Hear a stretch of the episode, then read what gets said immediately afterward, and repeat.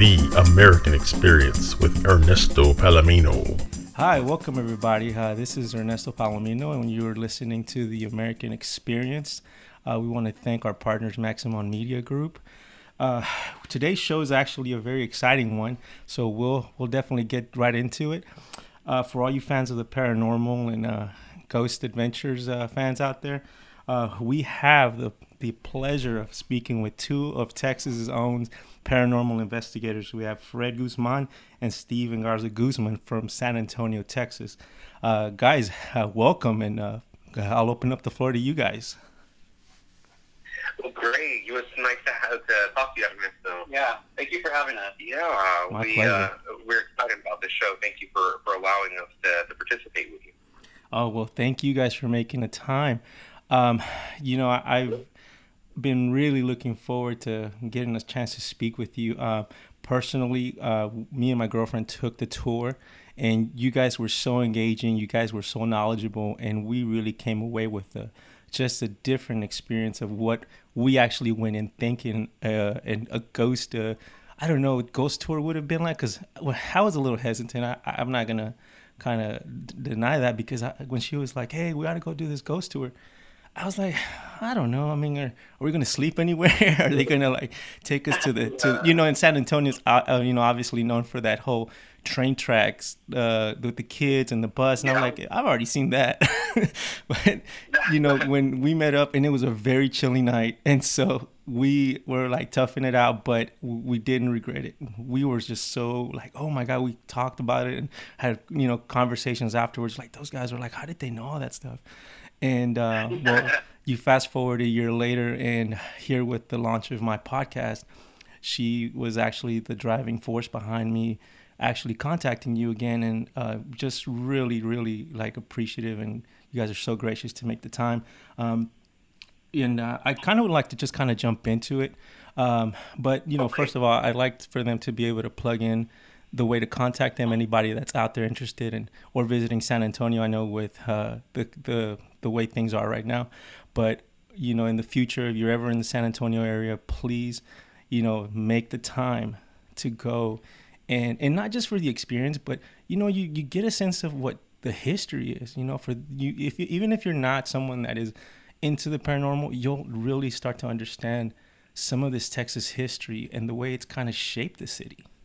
Um, and so that from that other, other added value was it was just really cool to, to go through that experience. But uh, please uh, feel free to plug in your social. Yeah, so um, we use, you know we're on several different platforms on uh, Twitter, on Facebook, and on Instagram. You can find us at a very Curious Twins Paranormal, and then we also have our website. Yeah, CuriousTwins.com as well. Um, and so, you know, we are, uh, we try to be a little bit different from other tour companies. And I, I appreciate um, kind of your perspective as, as a former, you know, customer of ours, uh, because I think there is a lot of um, misconceptions about what the paranormal is or what ghost tours are. And for us, it is about the history, it is about getting it right, and it is about kind of dispelling some of those um, you know, those feelings, those negative feelings, uh, or those, those feelings of fear about the paranormal that you see in horror movies, or even with Ghost Adventures, or some of the more mainstream paranormal shows. So for us, it's about the history, and it is definitely about connecting with people like you. Um, and so we love to connect with folks and hear stories, and we feel like everybody has some sort of experience with the paranormal that they're able to share with us. And that's one of our favorite things that we love about what we do. So definitely follow us on social media and check out our website. That's the best way to do it. Yeah, and, you know, during this pandemic, you know, we we are not giving you know regular tours. You know how we we've been doing for years but we're still offering private tours, and they're a really wonderful chance for us to really connect with guests, to be able to visit with them, not just kind of you know give them a presentation, but really for us to to, to have a conversation and and to, to teach and share. And so it's been a really rewarding experience, and we do it very safely. And we only take you know small groups out, anywhere from two to eight people at a time. Uh, but you know we, we are trying to you know keep our history here in, in Texas and in San Antonio alive, you know, even during this darker time for, for a lot of uh, Texans and Americans. No, definitely. Um, no, yeah, for sure. I, I, um, I would think that um, during these times, that the definitely safety is probably one of your top priorities. Um, for sure. Yeah. Yeah. Um, but you know, don't create any more San Antonio ghosts, so we're definitely trying to keep things safe. yes, for sure. Yeah. Um, well, segueing into and just piggybacking off your your point there, um, just tell us a little bit about um, your start in the paranormal and um, how what kind of engaged you into first uh, starting in as an investigator, as an investigator team, I should say. Yeah, sure. So, for I think both of us, it started when we were younger. Uh, for me, I was just very much interested in the paranormal. I was interested primarily in horror movies and gothic fiction and just weird stuff as a kid. Um, and that was my first introduction. Um, but I didn't really start getting into the practice of investigation or spirit communication until I met Fred. Um, and Fred also, you know, has, has definitely uh, more personal experiences with the paranormal as a child. Yeah, you know, I, I guess I think my first, or at least the way you know my family remembers it, and I kind of remember it, is I, I first started experiencing things around three and a half. Um, and it started with dreams. And the dream that I first had was that my great grandmother, she was going to die. But the dream didn't say, you know, how she was going to die. I just knew. It was like a sense of knowing and, and seeing this. And I remember telling my, you know, my grandparents and my mom, and, and they were just kind of like, okay, this is a creepy kid. And, you know, because I'm telling them, okay, my great grandma's going to die. She's going to die on this date. Is how you're going to find her. And I'm like three and a half. And so I think they just thought, wow, you know, what an active imagination. And then a couple months later, uh, my great grandmother really did die exactly how I saw it. And, um, and I think that at that point, it was it, you know, was kind of validation for me because I, I was there when they found my great grandmother, and I, you know, at that time I was like four, and I, you know, I was there and I was around, and um, I, I kind of thought of it as validation, but it scared me, and it would continue to scare me throughout my childhood. And you know, in, in fact, I would have all kinds of visitations, and and for a while, I, I was very convinced, you know, my mother was dressing up and trying to scare me. You know, she would tell me, you have to behave or the boogeyman is going to get you. And I thought this was her way for years of like scaring me. Um, and I didn't understand, but I think it, you know, it forced me to one, try to be a good kid. Mm-hmm. And two, it, it really opened me up that the paranormal affects people in different ways. And as a kid, it scared me because I didn't understand it and nobody really could tell me no, it's okay. You know, these there, there are things that are going to happen. There are ways to protect yourself. I didn't know that, and so I think what got me involved is saying, I'm noticing a trend on television. I'm noticing a trend in you know in society where you know we want to do these things and ghost tours and understand the paranormal because it's a thrill for a lot of people. And, and I thought, you know, I, I don't that that theme park mentality doesn't really fit. It doesn't really fit in with the paranormal, at least not in my experiences. So I wanted to make it less scary. Um, I wanted to, to make it more normal, and I think that's one of the things that that we really pride ourselves on. And it's what we say at the end of the tours. You know, we you know we we say you know one of our goals is to to make the paranormal more normal. Um, and, and that is something that we really pride ourselves, and that's really the essence of why we do what we do and what got us into this.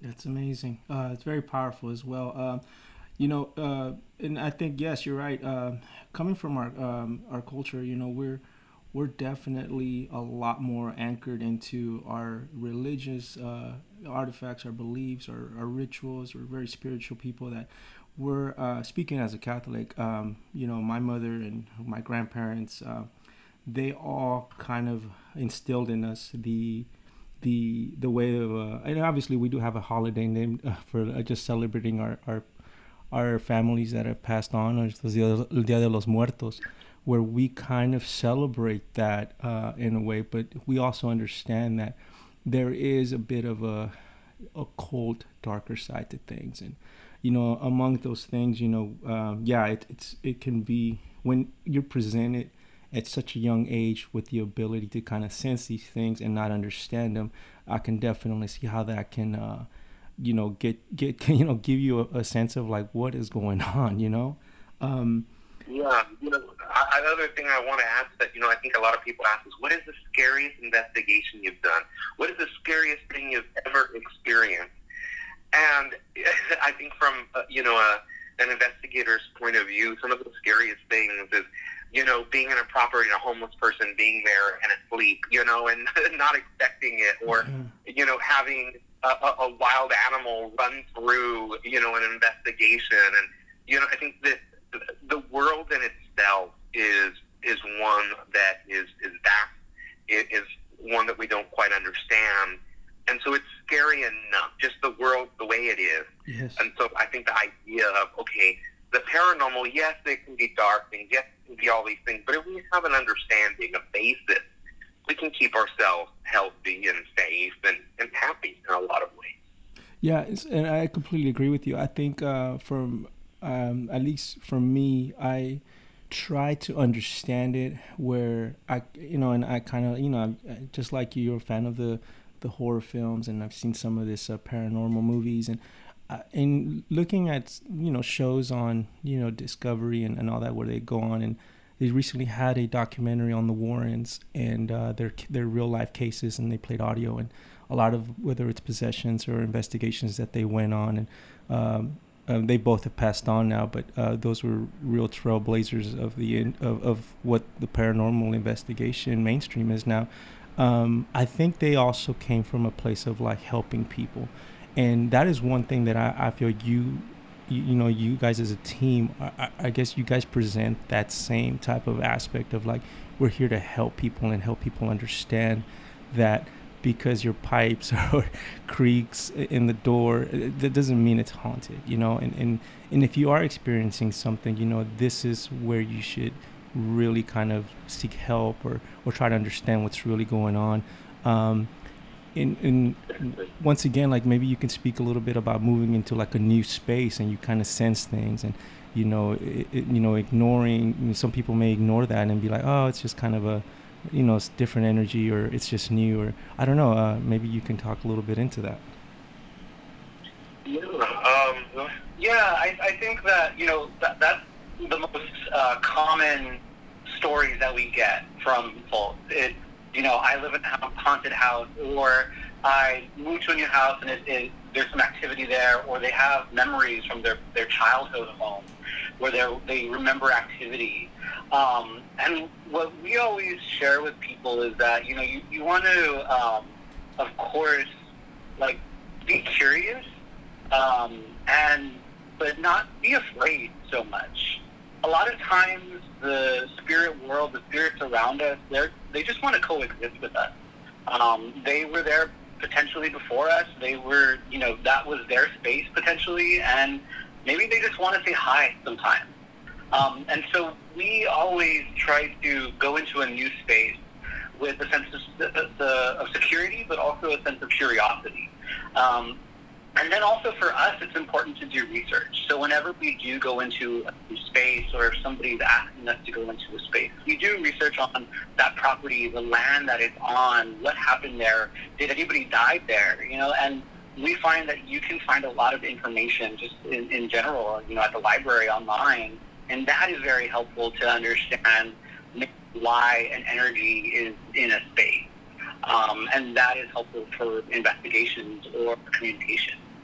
Yeah, I, I agree. You know, here in Texas, at least, you know, when you're going to buy a home, we, we do have to now disclose did somebody die on the property. Uh, and so that's one of the first things, you know, to, to, to have an understanding and not to be afraid of death. Death is a very natural thing, but giving us a background on the property, understanding a property that you're moving into is helpful. But also when you go in, what do you feel? You know, do you feel strange? Do you, you know, have a weird feeling? Does it feel like this could be your home, um, or does it feel like this is a home that is is pleasing the the the ego within you? You know, like is it just beautiful? Is it just you know? You kind of have to look at the emotional side of that, and not just the, you know, the yes, I like it. No, I don't like it. You know, it's like opening ourselves up, saying, do we, you know, does this resound in us? You know, does this vibe with us? Um, and, and I think that our bodies tell us very often, you know, we'll feel discomfort. We may feel something in, in our stomach. We may also feel a chill, or you know, maybe the hair stand up on our arms or on the back of our neck. And I think that these are just really good indicators to look at that and to look at those kinds of things. And, and I think that, you know, for the most part, when people end up in a home and they notice activity, usually the activity is very innocent. But it can still be alarming after a while, you know, experiencing those kinds of things. And so I think that's the other thing is, is not to buy into the sensationalism, but to, to understand that we're not the first people here we're not the last people here. And, you know, here in San Antonio, we have, you know, a history of, of 10,000 years of Native Americans living and thriving before the European settlers, the Spanish, ever came here, you know. So there, there's a history. It doesn't matter where you go in San Antonio. It doesn't matter where you go. There is going to be a story, whether it's a brand new house or a house that has been here since the 1800s. There's still a story there. I think a lot of people naturally, because of what they've seen on TV or in movies, they will naturally think, okay, I'm dealing with a demon or there's something evil. Um, and it is our belief that, yes, this, is, this happens, but it is very few and far between. And most people in their lifetime will never, ever, ever experience anything that is evil or demonic. that doesn't mean it's not going to happen, but it's very, very rare. You know, I, in fact, you know, I, one of one of our friends is uh, Joanne Rivera, the owner of the the Black Swan Inn here in San Antonio, and of course, the Black Swan has a very old history, and you know, she's lived in a haunted home for you know going almost on 40 years, and she has a mm-hmm. lot of stories. But one of the most profound ones that I've ever heard her tell is is that you know she had spent years uh, kind of dealing with the ghost, dealing with spiritual activity, dealing with little problems that would arise from nowhere. And it takes its toll. And so, you know, it, she told a story to us about how she was doing an EVP session. And somebody that was with her in the group asked the question. They were talking to the spirits there at, at the Black Swan. They asked the question, you know, uh, Jolene is one of the spirits that resides there. And they called her by name. They said, Jolene, um, why are you trapped here? why are you here? And and they, a few seconds later on the EVP, they hear, I am not trapped here. This is my home. And then there was a pause, and then you very clearly hear, and this is your home too, Joanne. Oh, wow. And so I there is an existence, there's an understanding that, you know, it can be two people, you know, a spirit's home and a human's home at the same time. And that can be so profound. And we can coexist. But the truth is, is like anywhere you go, you know, it, uh, there's activity, there's spirit. You know, we energy is going to be all around us, and that's just what it is. It's very simple. You know, I always use this example with people. You know that if you go into a room just after somebody has had an argument, you know they've had an ugly fight, they've said ugly words to one another. You go in that room, you still feel it. You still feel that energy that's no different from a haunt. It's just that this energy gets left behind. Um, and, and so I think that if we approach it on the idea of energy and the idea of understanding and feeling energy, it can be a little less scary too. Oh wow, that definitely opened my eyes a little bit here. Um, yeah, that's powerful. Um, when you, and then when you're talking about like people leaving that certain energy behind, I, I mean, like you said, if there were strong words shared, there was a confrontation or something, and you know, obviously that energy still remains behind. Um, you know, what can you do to kind of either cleanse the home or uh, just to kind of uh, make sure. And I, I don't know that this is gonna be like a routinely maintenance thing, but more of like, hey, you yeah. know, it, it's good to kind of uh, light some incense or you know, a palo santo. I don't I don't know. Uh, you can probably educate For me a sure. on that. I, I, I always recommend that if you're going to move into a new space, whether you're owning it, you're renting it, temporary, it's a wonderful idea to, to cleanse it. This just gets rid of other people's energy. You don't want, you know, to, to be living in somebody else's stuff. You know, you want your own space.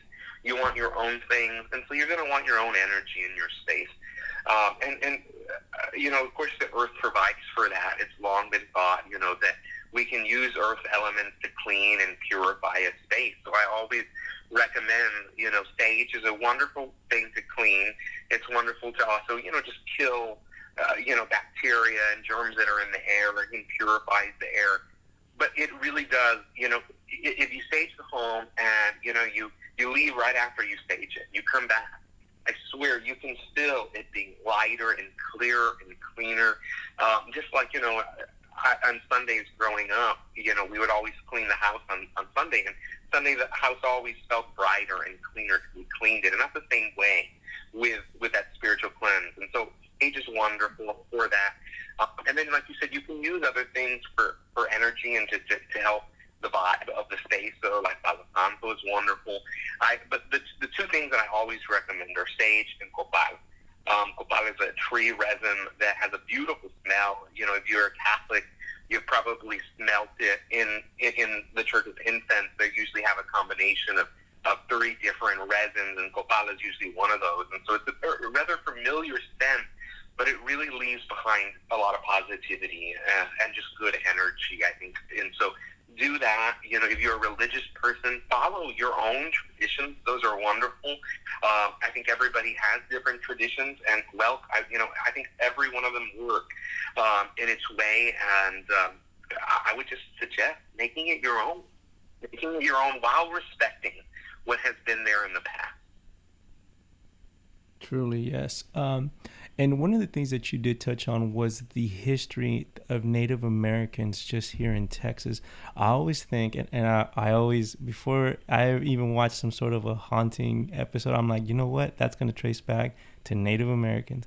And normally it always does because of the, you know, the, the horrific history that was done upon them, you know. Uh, they would, uh, you know, the white settlers would go in and intrude on their burial grounds, or you know, take take their land from them, or, or just intrusive into what their what, what their lives were. And I felt like that left a lot of shock and a lot of rage and and just a lot of anger there that for some reason it still is perpetual energy to, to, to this to this day and some people experience that in such a powerful way that it's just like that's an angry, angry spirit. How can you tell the difference between when you're dealing with something that's like compared to an angry spirit? Well, I think one is is being genuine. You know, uh, is explaining yourself, being genuine. One of the other big things is that, you know, I think that we as a society, a Judeo-Christian society, you know, this is all we've been raised in. We think we know the world only through the lens of Christianity, Judeo-Christianity, these kinds of things. And, and there's much more, you know, especially when we think about the history uh, of Texas, the history that, you know, where we live in San Antonio. And uh, we, we look at Christianity being here, it's only been here for about, you know, a little over 300 years. It's, it's a new, new religion.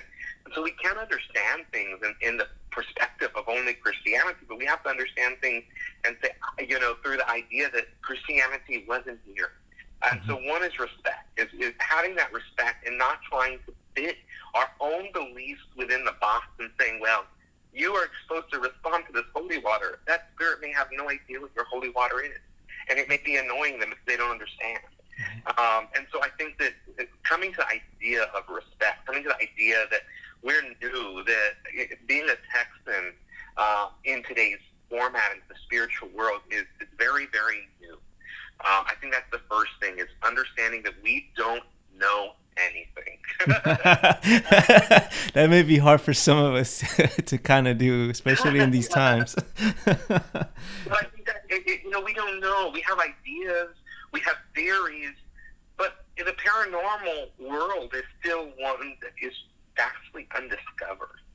And so uh, we can't assume. We just can't assume. And we should be willing to say, you know what?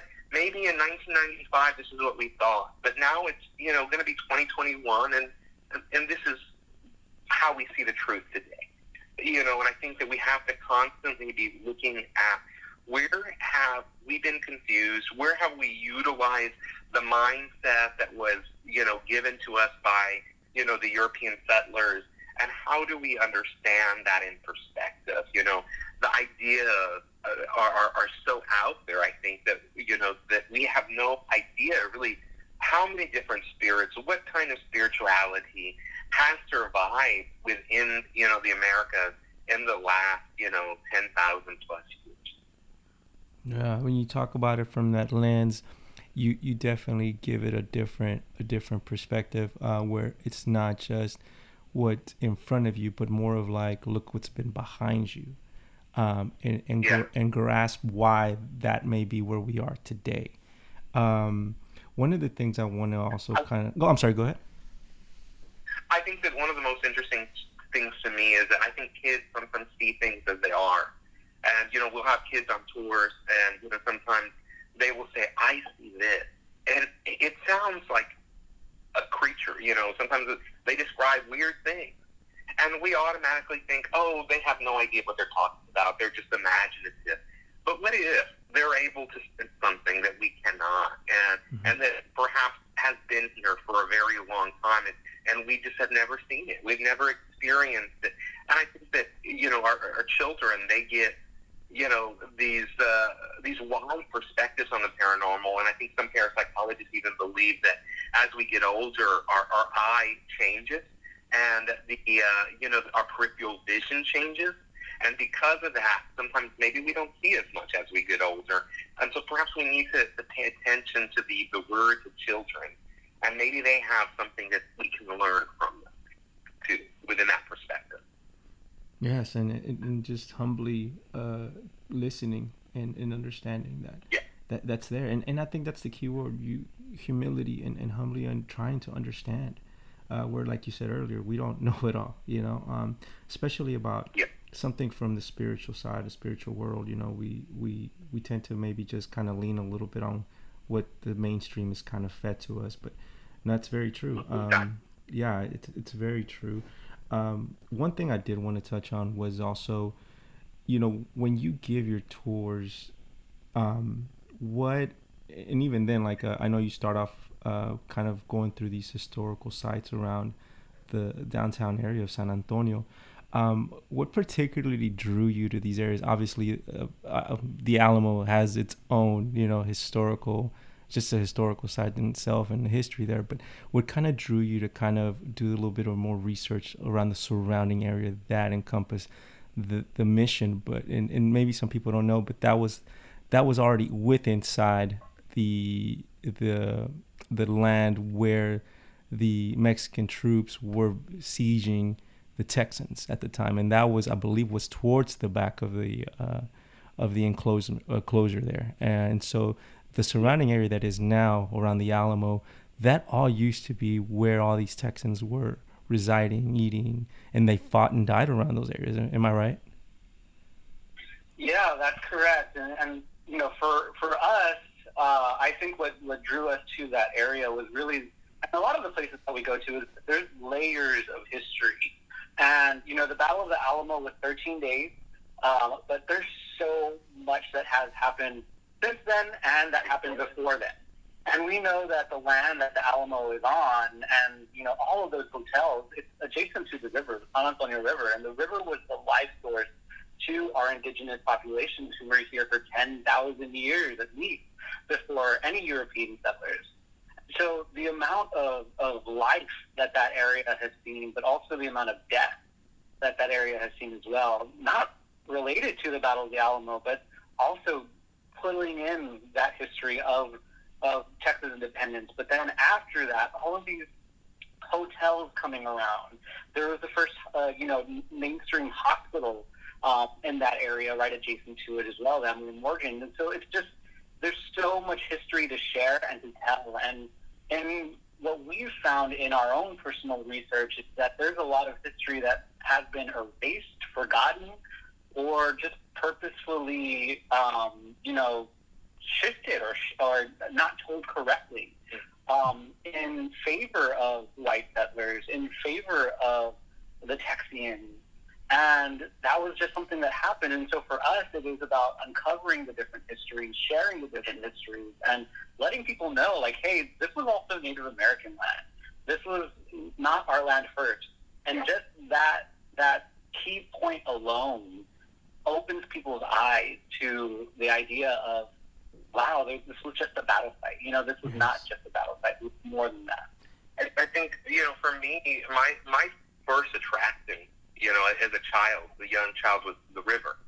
Um, the, the San Antonio River, of course, you know, this is how the Spanish discovered San Antonio and, and, and really fell in love with the beauty of, of San Antonio, you know, this area, because this river was so gorgeous and it was so uh, vital to the lives here. And so I remember as a child, like, like uh, being on a stroller, literally being on a stroller and being on the river and just like loving that that river. And then I remember being, you know, in in the Alamo and uh, with my grandparents and getting a book um, called When Darkness Falls by Docia Williams. And you know, she was a historian here. I, I, I think she may still be alive, but she when she is, she's very old. But you know, she was a historian in San Antonio, and she was really one of the very first people to go and investigate ghost stories. Mm. And she kind of, I feel like it's a definitive book of all of San Antonio's ghost stories and legends.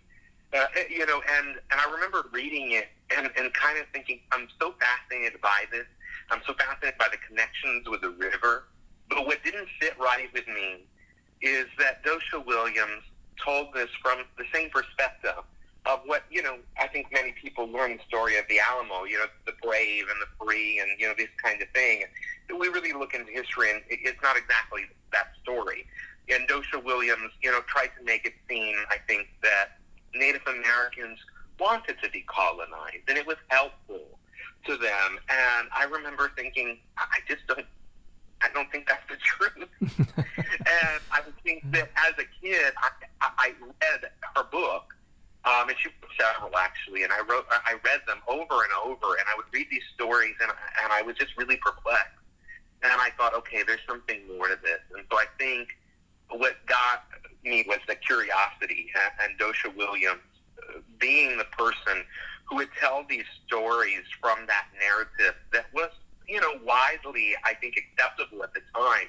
But I think in today's day and age, we can look at them and say, you know, were these told from a slant? Were these told only from, you know, the the white perspective, um, the settlers' perspective? And, and so now the idea is going back and retelling these stories and reclaiming our space and reclaiming our time and giving justice to you know the the people of the river, the people of San Antonio, and the people who lived before the Spaniards ever came and died some of them because of the Spaniards coming to this area. That is true. Uh, and it's I think it's up to us as individuals to really, really do our own research and and go outside of the classroom um, where we're, yeah. we're, we're giving these statewide, you know. Uh, I, I feel like as I was going through my elementary and then through middle school and high school, I, I, I think I was just kind of given the bite-sized information of like this is what happened texans won we're cool now we have an alamo and, and nothing more than that as far as for me to remember. And here's a quiz. And the truth is that history that you learned was probably boring Very much so. the, root history of San, the root history of Texas and of San Antonio is not boring at all. no, I agree. I, I, completely agree. I, you know, one thing that I'm, I'm, you know, just curious to know within both of your researches, if you guys were able to find anything that links the Civil War era time to any hauntings in San Antonio, or, or perhaps any type of uh, correlation from that time of the Civil War. Um, yes, there. Um, there is an apparition. At, um, okay, so so we have Main Plaza, and it's the plaza the right in front of the uh, the cathedral. And this plaza has been of utmost importance to the people of San Antonio for a very long time. One originally was a worship place for Native Americans before the Spaniards came. Then it became where the Spaniards would build a church, uh, San Fernando Cathedral, as we know it today. But this was the land of also gathering and meeting. Um, and there were lots of um, there were lots of duels, lots of you know gunfighting.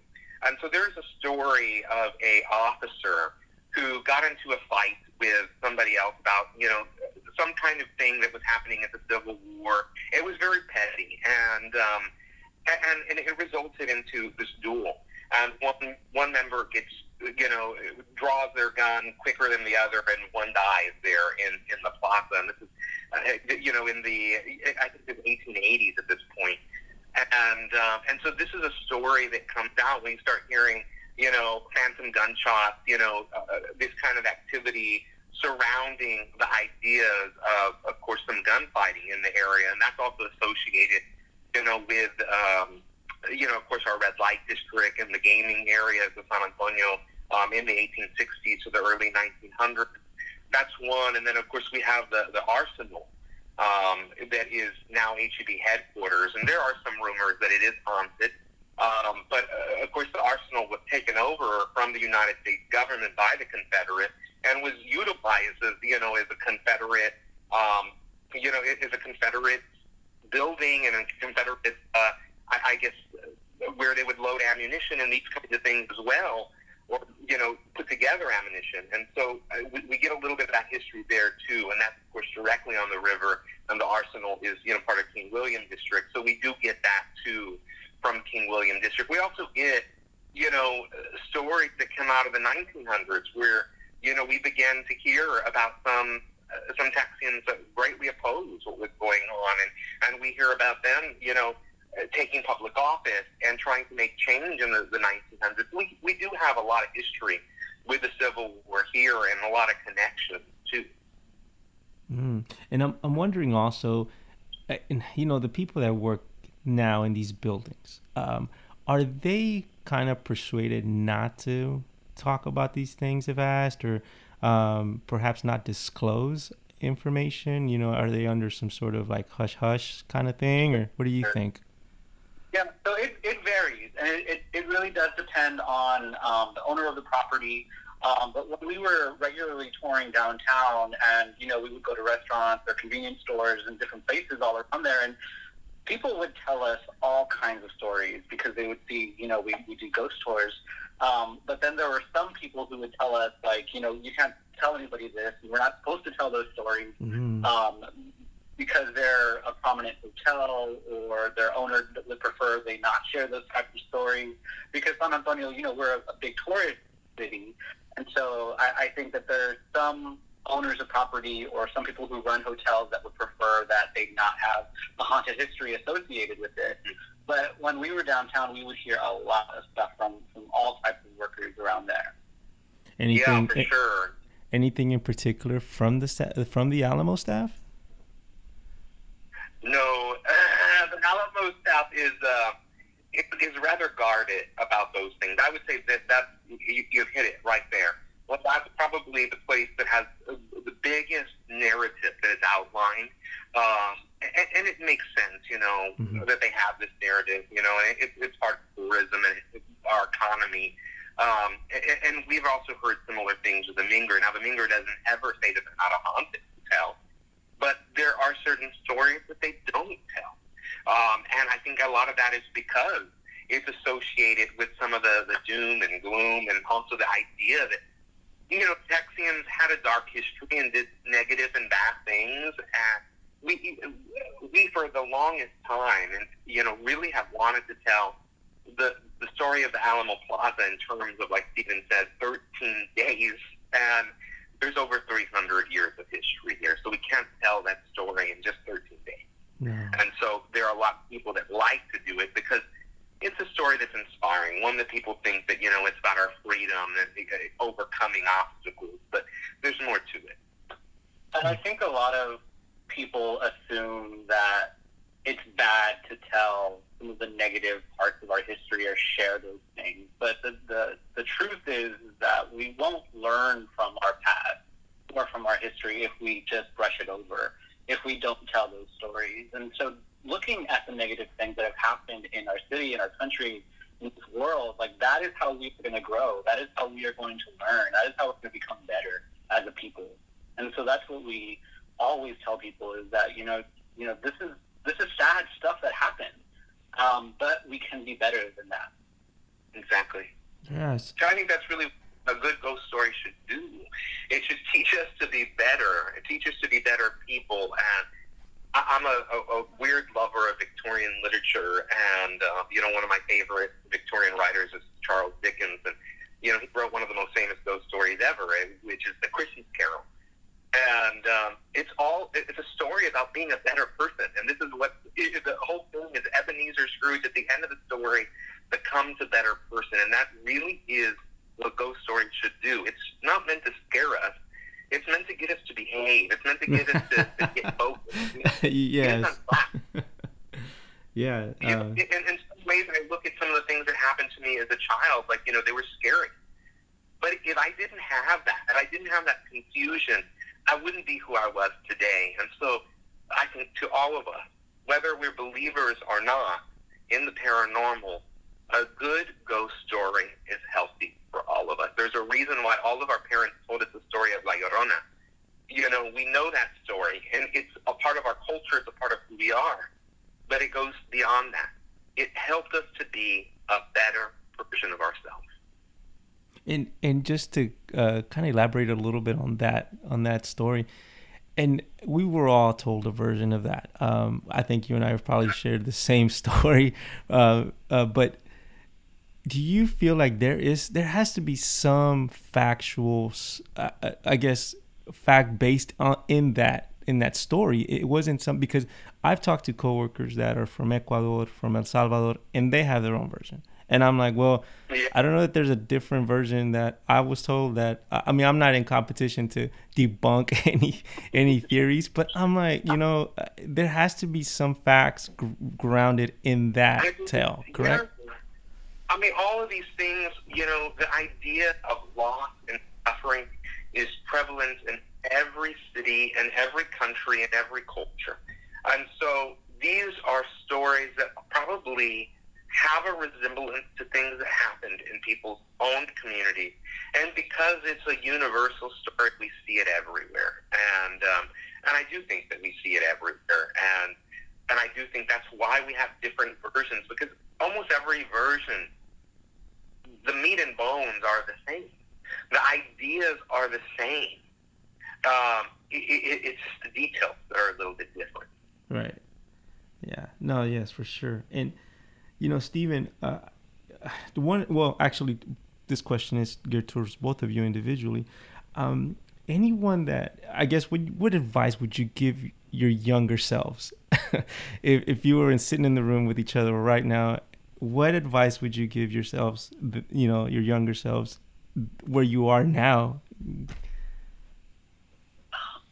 So that's Those a are hard good- question. those are good well, only because what I, I would consider what you guys do is is definitely it's it's a way of helping people, right? But it's not always well received. I, I think that would be my Yeah. estimation at times because of from an angle of misunderstanding or non-believers, right? So since it's Yeah. kind of an unorthodox type of field to be in, yeah, I mean, if you're looking at your younger self and say, "Hey, buddy, in 20 years, you know, or in 10 years, this is where we are." So, you know, uh, what what would you say? Follow your dreams. Yeah, I don't know. I think I think I have something. I think it would be lower your expectations because and not everybody's going to understand, and that's okay. That's okay. And I think that, that that is, in essence, what we learn often from these stories is that not everybody is at the same page. Not everybody's going to understand. We're going to make mistakes.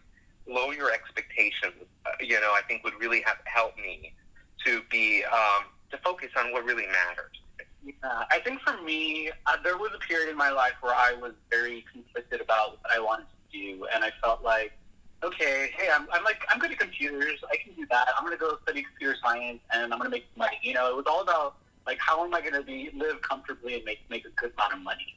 Um, but I was also very creative, and I love to write, and I love to read, and I love to kind of like dissect literature, and that was like my favorite thing to do. And, and looking at it now, in terms of like what I'm doing today, like it's very similar. Like you know, we're this is history that we're looking at. This is also storytelling and using words to to share um, is so important um, in everybody's lives. And I, I think if I were to be able to tell myself at, at a younger age, you know, 10, 11, 12, this is valuable.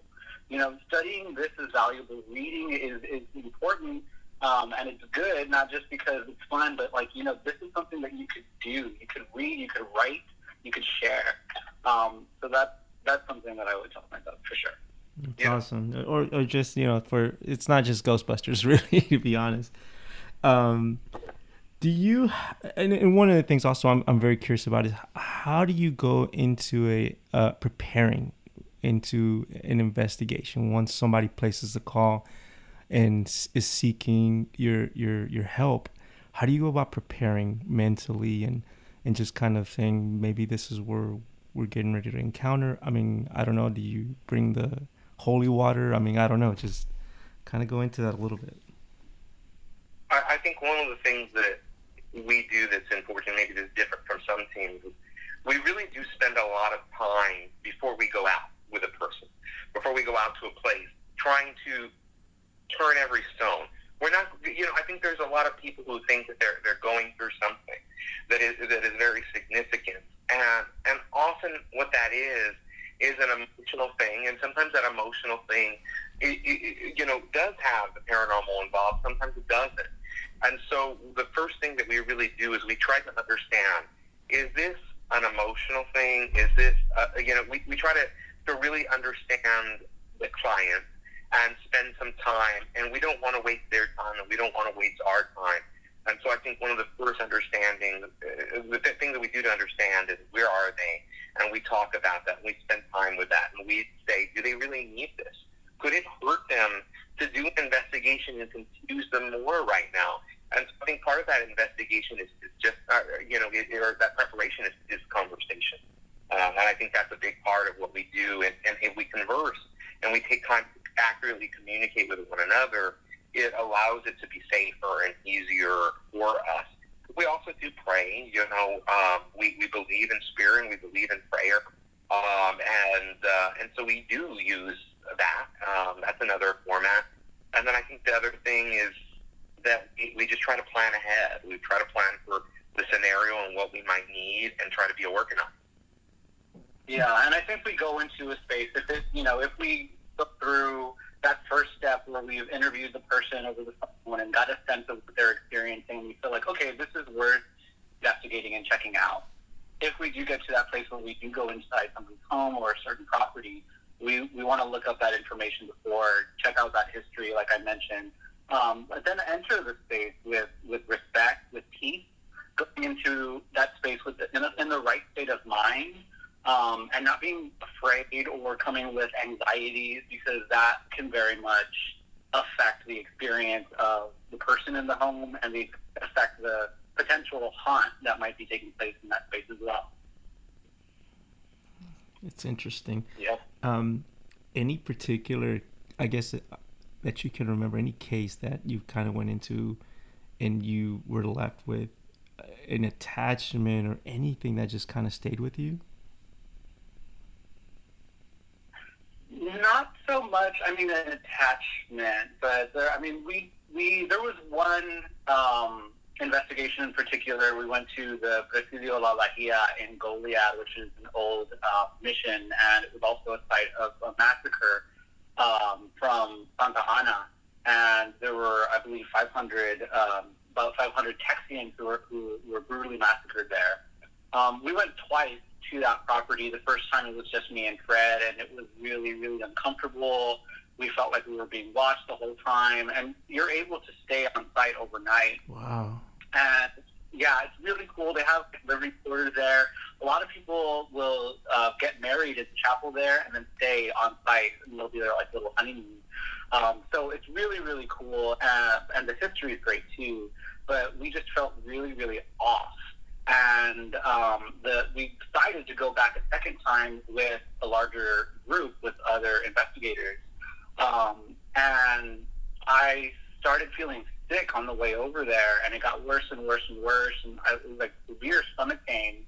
Um, and as we were getting closer, closer, it got really, really bad, and I couldn't even participate in the investigation that night um, and it was a really, really active night for the, the rest of the group. People were experiencing very emotional things. They, there was gusts of like kind of gusts of air coming out of nowhere. There was also randomly like a pack of dogs that was going onto the property. It was just like a very, very active night. Um, the pain didn't go away from me. The next day, I requested to be like taken to the hospital, um, and I had uh, appendicitis. I had to get my fixed and so, you know, that could be coincidence, but um, it could have also had something to do with the haunt and the energy there just being so intense. And that was probably the, the most intense property that we've ever been to, and one that maybe I would not go back to. Yeah. No, and you and you mentioned that there were other investigators there with you. Uh, you know, I have to think that um, someone who who isn't an investigator but is a fan of it, and that can actually think that from watching these shows that from week to week they're just ready to go into it again, and I just don't believe that you that it, when you go through something traumatic like that and you're drained, it ta- it should it takes an effect on your mind, your your body physically. It drains your energy. How can it be possible that you just go back into another investigation in a week? I mean, can you just kind of debunk some of those like mainstream, uh, I guess, ideas that some people may have about these shows, and from a personal perspective, obviously.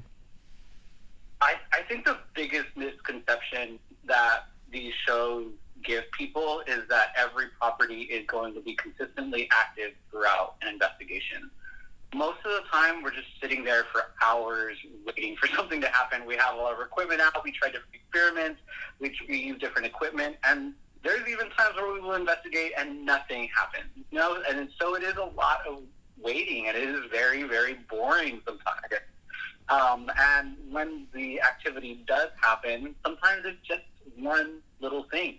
Um, and so I, it is not as intense uh, as any of these shows make it out to be. More interesting. yeah. And so I think that for people who are just like really, really wanting to experience something, um, you know, you, you may be sorely disappointed going into paranormal investigation. it, it's, so to follow with that, what advice would you give anyone that's listening or that's wanting to get into investigating or, or things? This is something that maybe they're calling. Um, I think one, uh, the first thing that I would say is explore, be curious. Don't spend a lot of money on equipment. We don't really need to do that, uh, especially when you're starting off. I think a lot of people want to go out and buy, you know, all kinds of very expensive and fancy equipment because they've seen it on a show. You know, I really re- I recommend, you know, having an audio recorder using a camera, um, you know, and it can even be, you know, a camera on a phone or a tablet. You don't, you know, try to make things very, very simple and really concentrate on learning about spirit communication and ways in which to understand the spirit world. Um, and also be dedicated to documenting your things. You don't just want to say, "Oh my God, this happened," and you know, document what you, what, what happened. Either uh, you know, through audio recordings or through journals, you know, have a documentation of these kinds of things. Uh, I think that's very, very important um, uh, to help you to become an investigator and to look back and to learn from investigations. Um, I think that uh, that a lot of us go in super excited, and so we're so excited that we're sometimes just uh, exacerbating activity. We're, we're creating psychic energy in which we can experience something. And it may be very minute. It might actually, you know, we think we see an orb and we're so convinced by it. And the truth is, we're just so excited that what we saw was perhaps a piece of dust float into the camera lens. Uh, so one is, is is challenge yourself. Don't believe everything that you see. Try to debunk. Try to figure things out, um, and, and be always a person who challenges yourself and challenges the situation and say, okay, could this be this? Could this be that? You know, could this just be an anomaly that happened with this camera? You know, don't jump to a conclusion.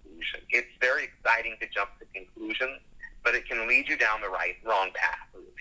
Yeah, and I think also like think about why you want to do it. What, what what's the purpose of, of your practice? Like do you do you want to get into it to be Zak Bagans? You know, do you want to be famous? Is that what you want?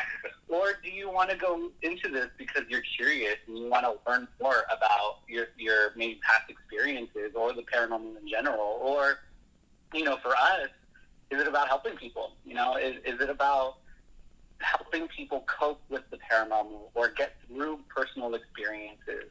And that's really what it, it turned into for us. We, we have um, love to share our own experiences, but we love to help people understand the paranormal because it is all around us.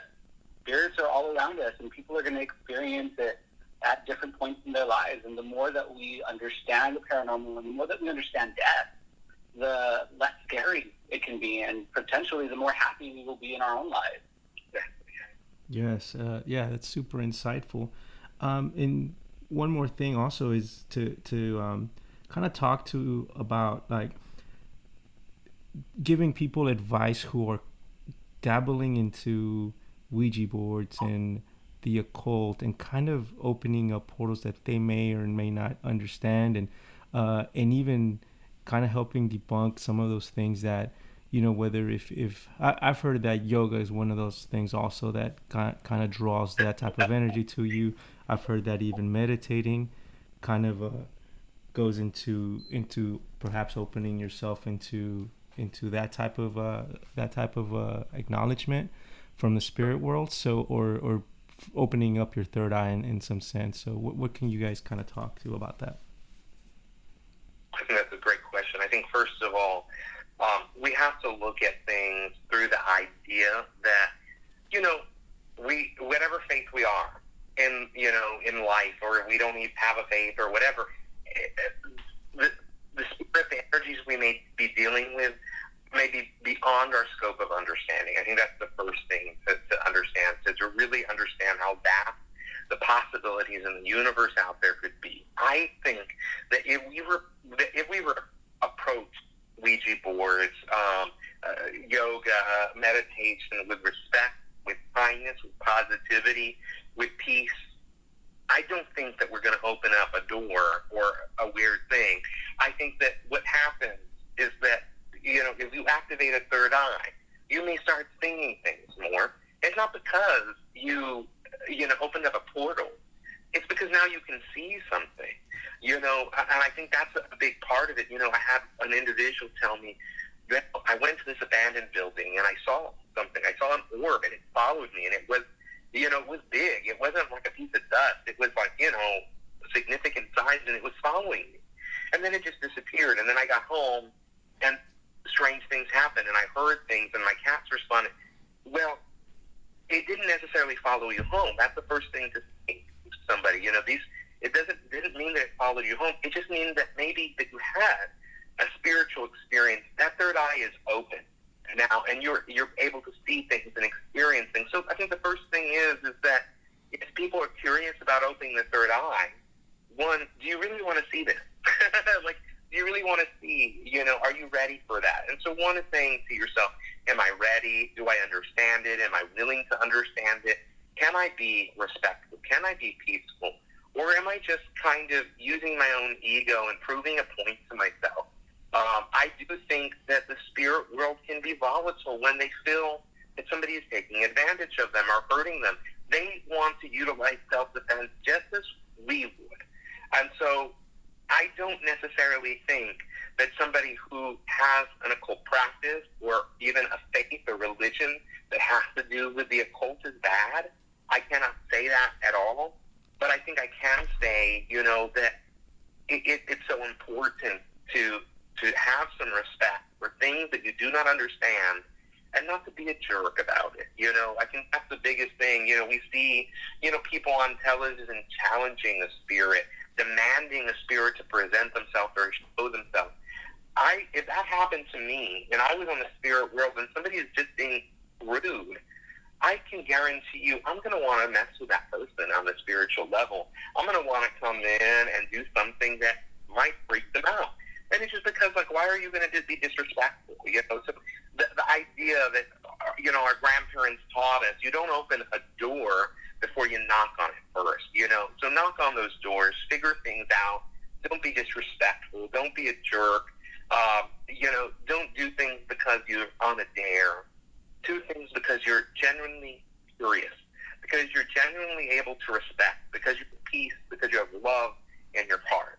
This is this is why you might, you know, dabble with these kinds of things. Like, right, and and of course, you know, if you're not respectful of it, um, there are consequences to that. Um, I've always, yeah. uh, as my mother always told yeah, me, yeah, no, for sure. And I, I always one of the things that my mother always told me that that's always stayed with me is the devil exists and you respect it. And you you know it's there you just don't tempt it. You don't you don't dabble in those things that we have not taught you. And and, and that's always kept me from you know i guess uh, outside of movies uh, just understanding that there has to be a line of respect that my spirit won't allow me to even um, it safeguards me i guess i can say um, yeah and, and i think that there are some people that are going to be attracted to the occult and can have a very good positive relationship with it through respect and there are going to be some people that just know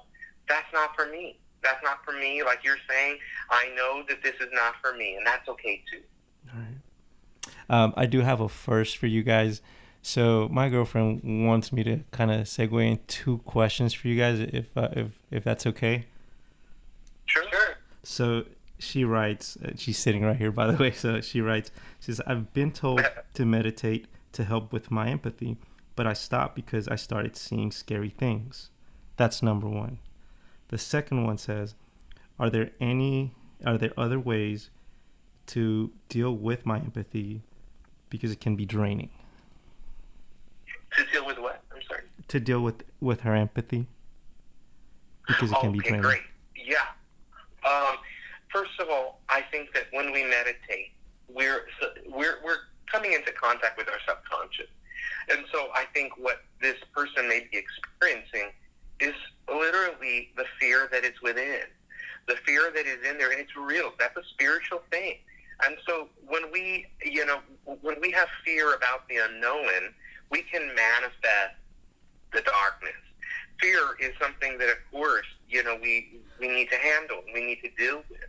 Um, and so I do think that when we see these things, we have to be gentle with ourselves, and we have to say, okay, why do I, why am I seeing this? Is there a part of me that's worried? Am I afraid of this? Am I afraid of differences? Am I afraid of these things? And if I am, how can I say to myself, how can I address my anxieties and say, okay, everything is safe. I am protected. I am loved. I, you know, because I think a lot of us, we have these Christian perspectives that are beautiful and wonderful, but the Christian perspectives will also tell us, do not be afraid. If we have faith and if we trust, do not be afraid. Uh, Christianity tells us this. And so when we become fearful, what we do is we do allow that negativity to come at us. And there is negativity that exists out there for sure. So I think that it's not that negativity is looming around us. Connected to it in some kind of way. Um, and we need to deal with that. We need to deal with our subconscious. We need to love ourselves. I think that's where that comes from. And as far as, you know, growing within empathy and your empathetic gifts, one, know any empath out there that might be listening to it, please know you're not crazy. You're not crazy. You're feeling things. You're, you're experiencing real things. Um, but often the things that come forward, the anxiety that comes forward, is only there to warn us that something could go wrong. Not that it will, but that it could. It's our body's ways, our subconscious ways of loving enough that says you need to you need to take care of yourself. You need to be careful. You need to think things through. It may even be a reminder we have to exercise our own faith. We have to call on our own God. We have to call on the angels, the saints, whatever we believe in. And we have to allow that faith to come forward. Um, so I do think, yeah, we can experience these things through meditation. But is it that the meditation is healing us and seeing these things and saying, let's address the fear, let's address the worry, and let's exercise the faith that we can? Wow, that is uh, that that was definitely uplifting, and just from a yeah, just from a different perspective of uh, understanding that we do we, we're just tapping into the surface of our actual brains and, and the power that we actually do hold. Um, that, yeah. yeah. And we hold immense power. We think that you know a spirit can have the the ability to last hundreds of years on on on earth. That has to tell us that we as a human we as a spirit now are infinitely powerful very much so Oh wow. Um, so well, thank you for answering that. That, that was a very very. Uh, she's she's smiling from ear to ear. Thank you so much. She's giving you guys thumb, thumbs, thumbs up and and thank you. Um, So tell us what what's coming up for you guys. Like um, as 2021 draw, I'm sorry, 2020 draws to an near, and 2021 is about to hit us. Uh, hopefully, it'll be way way better. Obviously, um, what's coming up for you guys? Are are you guys doing any particular investigations? Are you guys kind of uh, you know sitting tight and, and waiting for things to kind of open up again, or how how are you guys approaching the 2021 year? No, yeah, that's a, that's a great question. 2020 has has really um, challenged us to think about our format of storytelling and our format of investigation um, and tours. And so, what we really have um, in line for 2021 is that we will be kind of a boutique private tour company, and that people can have these very intimate one-on-one experiences with us doing tours in different places all around San Antonio, and we can share this history and connect with people on a, on a very one-on-one basis. And so we're going to continue on with our small group tours, private tours, um, and then also investigational tours where people can go and, and experience. And that has allowed us to, to make some really great connections with people um, throughout the last you know few months. And we're, we're going to continue that. But then we also have in the fall lined up, um, or a, a potential summer lined up, is our Paranormal Fest. Um, so that was uh, this past September. We had scheduled it, um, San Antonio Paranormal Fest at the Victoria's Black Swan Inn, but of course we had to postpone it. And so we're looking at a new date in, in the new year. Um, we want to continue on with this tradition um, and bring in other investigators, um, you know, have people go to that property and experience it for themselves and, and welcome the, the people of San Antonio, of course. Um, so that's another um, kind of annual tradition that we're really looking forward to having in some shape or fashion in 2021. Yeah, you know, and of course, the thing that we do is, you know, we, we've always offered readings. I'm a psychic medium. And, you know, during this time, it, I've never been so busy reading for people all across, you know, all across the United States. You know, uh, uh, people are are struggling, are, are dealing with things, and have questions. And so we'll continue to offer our reading, spiritual consultations, and um, herbalism, and anything that we can offer as well to, to our community, not just here in San Antonio, but you know, we do try to make ourselves accessible and available to guests from out of state who have visited us with us. No, we do readings. No, we do these kinds of consultations, and so we'll still continue to offer that. Uh, and we love connecting with people that way too. That's amazing. Oh well, definitely. Um, whenever we get an opportunity to go down there to San Antonio, we will be sure to contact you guys, and uh, hopefully we can yep. kind of uh, do a little investigating tag along with you guys. Uh, we, you know, we have a lot during the pandemic, so we'd love to take you. We we do a tour of the cemetery number one, the Victoria's Black Swan Inn, and then we also are touring King Williams right now as well. Oh, that's awesome. Oh yeah. Yeah, so some good, stuff, good stuff, some fun things, and more history and, and more perspective for for San Antonio and for Texas. No, that is that is awesome. And then just also know, anytime you guys feel uh, you want to share anything, please, you have a platform to do it. I I, I would love to get you guys on again um, whenever you guys get get to a, a, a, place you you have other. I know your time is is definitely spread thin. Um, so whenever you do want uh, a chance to to kind of come out and promote something or, or talk about any more cases, please, I, would love to have you back on. Um, this has been very insightful.